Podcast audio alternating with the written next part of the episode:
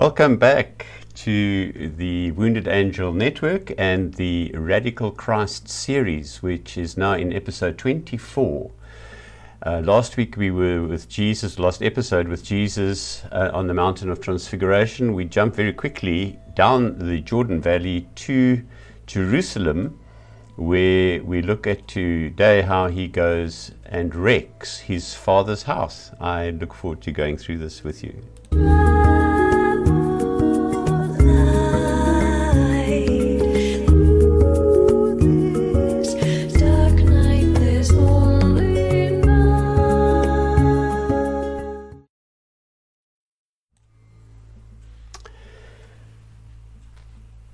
So, as I mentioned in the intro, um, Jesus uh, was up on the Mount of Transfiguration in the last episode, up here in the north, where most of his ministry had be con- been conducted in the Galilean region. Um, the Transfiguration convicts him and makes clear again that he has to go and fulfill his destiny, and so, probably journeying down the Jordan Valley uh, next to the Jordan River. Um, because he comes up from Jericho, which is down here, we find him in this episode in the um, in the temple in Jerusalem, where he um, goes and encounters um, what's going on in this most holy of um, shrines, the place where God was believed to dwell. So home is where the heart is and uh, the home of God was in Jerusalem, um, and my home is in Port Elizabeth. Well, it used to be in Port Elizabeth because its name has just been changed to Gqeberha. Um, uh, is the Xhosa name for the river that runs um, through um, Port Elizabeth. Um, and it has been decided that the places in South Africa should have more indigenous names, not the old colonial names. Um, and I think it's quite comic because um, right now all the all the whiteys are complaining that they can't pronounce Gqeberha because it requires a, a click.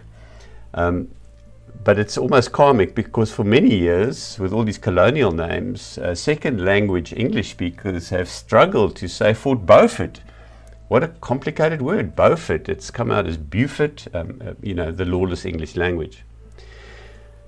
I quite like the idea about the indigenous river name because the rivers in African spirituality, in indigenous African spirituality, is where the spirits of the ancestors live.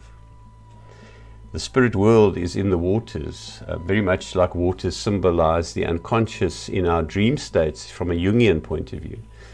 So also in Africa, um, certainly in south, southern Africa, um, the water is where um, the mystery is and where the ancestors live. And I must say, I'm, i feel a lot closer to those ancestral spirits than to Mrs. Elizabeth Donkin Nee Markham, who was the wife of the acting governor in 1820, who decided to name Port Elizabeth Port Elizabeth after his beloved who had died. She had never even set foot in Port Elizabeth. so I'd rather go with Gqeberha. But the, the bottom line is, for our purposes today, is that home is where the heart is. And during lockdowns, uh, we know that so many of our children, and so many children all over the world, returned to their parents' home from all over the planet.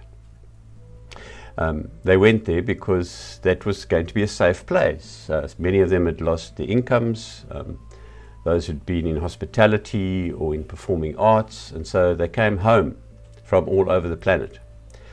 It's that is a kind of a backstory of the home being with the heart is, and Jesus now goes to the house of God. Um, and the Gospels tell us that when he gets to his Father's house, he wrecks the place. Kind of angry Jesus, and he goes in, and um, we'll read now what happens when he gets to his home. So we're reading from John chapter 2. The Passover of the Jews was near, and Jesus went up to Jerusalem. In the temple, he found people selling cattle, sheep, and doves and the money changers seated at their tables. Making a whip of cords, he drove all of them out of the temple, both the sheep and the cattle. He also poured out the coins of the money changers and overturned their tables. He told those who were selling the doves, Take these things out of here. Stop making my father's house a marketplace. His disciples remembered that it was written, Zeal for your house will consume me. The Jews then said to him, What sign can you show us for doing this? Jesus answered them, Destroy this temple, and in three days I will raise it up. The Jews then said, Ha! Ridiculous. This temple has been under construction for 46 years, and you're going to raise it up in three days? But he was speaking of the temple of his body. After he was raised from the dead, his disciples remembered that he had said this, and they believed the scripture and the words that Jesus had spoken. When he was in Jerusalem during the Passover festival, many believed in his name because they saw the signs that he was doing. But Jesus, on his part, would not entrust himself to them because he knew all people and needed no one to testify about anyone, for he himself knew what was in everyone. And so we, we read how Jesus goes to the temple to celebrate the Passover. And when he gets to the temple, he finds not a sanctuary so much as a lucrative business in operation. Now, the backstory that is helpful to understand is that for the devout Jew, even to this day, to celebrate Passover in Jerusalem is the ideal and the dream. and during the Passover ritual, wherever people celebrated, all over the world with the Jewish diaspora, in the Passover uh, festival ceremony, wherever it is being held, people will say, next year in Jerusalem. Um, it's the ideal and the dream. Um, like Muslims want to go t- on Hajj, or Christians want to walk the Camino de Santiago. So Jews made pilgrimage to Jerusalem as the ideal um, observation, religious observation. But what Jesus finds in the temple is religion as big business. And um, I don't have to explain to you that religion continues to be big business. And I'm not just talking about the Vatican. I'm talking about the franchises that we see on virtually every street corner in every city, including the city of Gqeberha. In Jesus' day, the big business of the temple had two profit centers. There was a forex business for temple tax, because people from all over, all over the world would arrive, and usually, in, because the Roman Empire was so vast and covered most of where they would have been coming from, um, they would have to convert their Roman currency or any other currency, they'd have to convert to Tyrian shekels because the high priest or the priests in the temple had made a ruling that that was the only currency permitted in the temple for use in the temple because it didn't have the emperor's image on it. Um, there was a huge cult of emperor worship at the time. The emperor was the Roman emperor was regarded as God, and so all the coins had his head embossed on it, engraved on it, and of course the graven image thing of the Jews was used to keep the, the Roman coinage or to convert the Roman coinage in the temple into the, the Tyrian shekel, which also had an image of it, but it was a, an image of a religious deity linked to Baal, ironically, uh, for those of you who understand the Old Testament issue with Baal. But it wasn't the emperor's graven image, and so that was allowed. But forex, forex, at the exchange rate determined by the temple, of course, was one big part of the business. That's the tables of the money changers. The second arm of the business model was the sale of livestock. um, people coming to the temple would want to make sacrifices for all sorts of reasons at the Passover, and so on sale would have been bulls and sheep and pigeons for those worshippers on a tight budget who had flown or had got there on a kind of economy class ticket, economy class camel probably. Um, but the sale of livestock was the other big business um, going on. And it's, it's fascinating that it's estimated that the, in Jesus' day, the entire economy of Jerusalem was based on the sacrificial throughput of the temple. It was most people's livelihood in Jerusalem. It wasn't a huge city, it was a small town by modern standards. But that whole economy was based on what was going on in the business of the temple. And of course, it's that that angered Jesus. Part of the reason that he got so angry was if you look at the plan of the temple, where the when you came into the temple here through the through the through the gates, um, the first court that went all the way around, and this is a very simplified diagram, uh, was called the Court of the Gentiles. It was the only space where non Jews could come and watch the rituals because to go into the inner courts, um, you would have to be a proper Jew. But a lot of people wanted to come and to pray who weren't Jews, so they were allowed, or the temple design had made allowance that you'd have this court of the Gentiles where they could at least observe the rituals, even though they weren't proper Jews. But the business plan of the temple had set up all the money changing and all the sale of animals and, and birds here in this court and literally squeezed out the Gentiles. So there was no space for them in the temple. And, and Jesus, being a universalist and so inclusive, was, was not happy with that. So there's another level. It's the it's the trading and the business, and then it's also the exclusion of people who aren't part of this elite. And Jesus shouts, he gets very angry, and he says,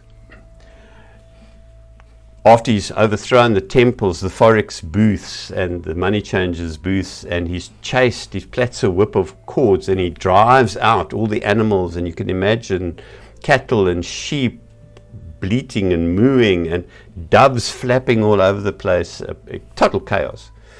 And all the coinage being thrown out, and imagine the, the forex dealers shouting and screaming. And Jesus shouts above them all, Do not make my father's house into a place of business or a marketplace.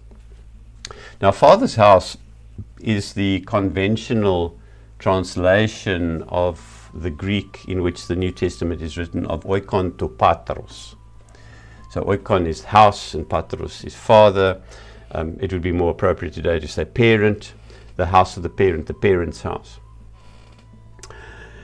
The place of business is also an interesting Greek word where he says, Do not make my the oikon to patros into the word he says is emporio.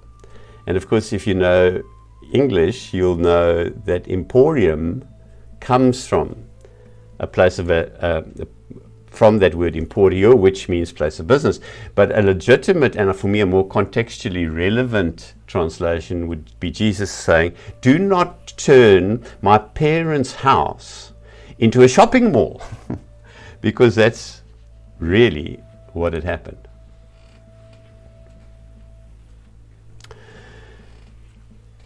So, what's going on here? Jesus is really angry he's angry about the trading, the, the turning the temple into a shopping mall, a forex, and a, and a cattle market or an animal market. Um, taking up the space where non Jews could at least have come close to the presence of God. But Jesus, by doing what he does, clearly sees that he has lost faith in the temple. Because the Jesus who comes off the Mount of Transfiguration knows something very profound. Um, he knows and he's realized throughout his life, which is fast coming to an end in this season of opposition, um, that, that God doesn't live in the temple. Perhaps God never lived in the temple, but certainly in Jesus' consciousness at that time, God is not in the temple. And we're remembering, of course, that this whole Radical Christ series is about recognizing the psychological um, dynamic of how, from the earliest days, we've always projected our consciousness outwards, first into nature, then up into the stars, and eventually into a heaven, and a whole idea of God sitting far away. Jesus comes in the incarnation to bring God back into our consciousness, to take back the projection. And, and this is very much part of this process. Um, and so, having done what he's done, this incredible anger and throwing that, that picture we saw in the beginning of him throwing everything, this rage, the Jews then come to him and say to him, Where's your permit? you know, what permits you to do what you've just done? Cause all this chaos. And Jesus says to them, Tear down this temple and I will rebuild it in three days. And of course, they have no idea what he's talking about because the temple has taken over 40 years to build. They are thinking about bricks and mortar. Jesus is referencing the fact that the temple is in everybody. His body was torn, is going to be torn down in the narrative, but was torn down in the crucifixion, the most agonizing six hour death, which we will come to in the series and reflect on. But he's saying, tear it down. And within three days, with the resurrection, um, that life is restored, that love is restored. You can't kill love. That's the message of Easter. Um, and they don't get that. Um, but what Jesus is saying is God is not in this temple. That's not the temple. This is the temple. The temple is where you are. Take back this projection that God is somewhere, that God is in some place, whether it is Hajj or the, the Camino or the Vatican or the corner church or the mosque. It doesn't matter. Um, th- those are symbols and they're useful in their own way um, to go and perform rituals in the way that one would go to the theatre or the movie and be transported. That's all important, but the residence of God is not located in a geographic GPS place. The residence of the divine is within us. Return the outward projection to your own consciousness. The temple is wherever we are. So, as we draw this to a close, I want to take us down a little bit of a side path into look at this understanding of Jesus talking about the Father's house, the parents' house. Because this is now in John's Gospel, chapter 2. And of course, this thing is, uh, this event has been completely transposed by John right to the beginning of his Gospel. John messes around with the timeline totally. In fact, it's very hard to know what the timeline was. But, but Jesus certainly didn't go to Jerusalem and overturn the temple in the beginning, because in all the other Gospels, Matthew, Mark, and Luke, um, this is happening right at the end, and that's probably the better timing. But John puts the cleansing of the temple right in the beginning, chapter 2. But in chapter 14, he again uses this phrase. The only other time that he uses the phrase is right here at the end. Two more, twice he uses this father's house, parents' house. Oikonto patro. When in John 14, the passage that we often hear read at funerals, he says, In my Father's house there are many rooms. And again, if we dig into the Greek, which, which I love doing, we, re- we discover that what that phrase many rooms mean is taken from the word monai polai. Polai is a place. So uh, a metropolis is a city place. Any polis is a, is a, is a location, is a place. So monipoli can also read multiple abidings. Many rooms can mean multiple abidings, multiple spaces, multiple spaces. So when Jesus says, In my Father's house are many rooms, he's saying there's many space, there's a lot of space. Don't confine God to this temple or church or mosque or place or rock or whatever, this mountain or game reserve or tree. There's a lot of place. In fact, infinite place. That's in John 14. In John 15, he uses the phrase Father's house again. Well, he got not, not Father's house again, sorry. Um, he says that in 14. In John 15, he goes back to this um, monai polai, but he says mainati. Can you say, see that mainate comes from monai? It's, and what it means is remain. Normally translated, so mainati in emoi is usually translated abide with me. He's talking about the vine. Abide with me.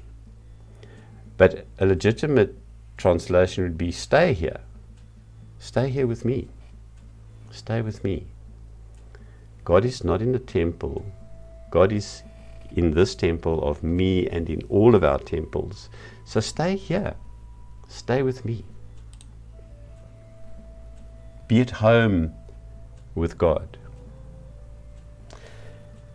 The outer temple doesn't house the divine presence. Our bodies are those temples. And so the parent's house the residence of God is within every human consciousness. Jesus is saying that. And staying present in the body, just being mindful, being here in the body, and not like I often am just a brain on a stick and forget that I'm actually in a body. But just staying in the presence of the body, in mindfulness practice, in meditation, is Jesus' invitation. It's a key mindfulness practice. If you've ever studied mindfulness, samatha, vipassana, what's now called mindfulness, whether it's in the Hindu tradition, the Buddhist tradition, contemplative prayer tradition, Sufi tradition, the focus will always come to the body, be mindful of the body. And that is the ultimate hospitality, to be hospitable and welcoming to ourselves and to accept who we are, where we are in this body. It's a temple when we come to that peaceful, calm abiding and we stay, just stay, we find that's where God is. Not on Mount Zion, not on any mountain, no place at all. God is in us. And that is the ultimate meaning. And so Jesus cleans the temple and says, tear that down, forget about it. And ironically, the temple was torn down and to this day has never been rebuilt. Um, because God is in us and we can be at home in this consciousness, in this space. So, thank you very much for your attention. It's been lovely to share with you again, and uh, I look forward to continuing the journey. Thanks again for your attention.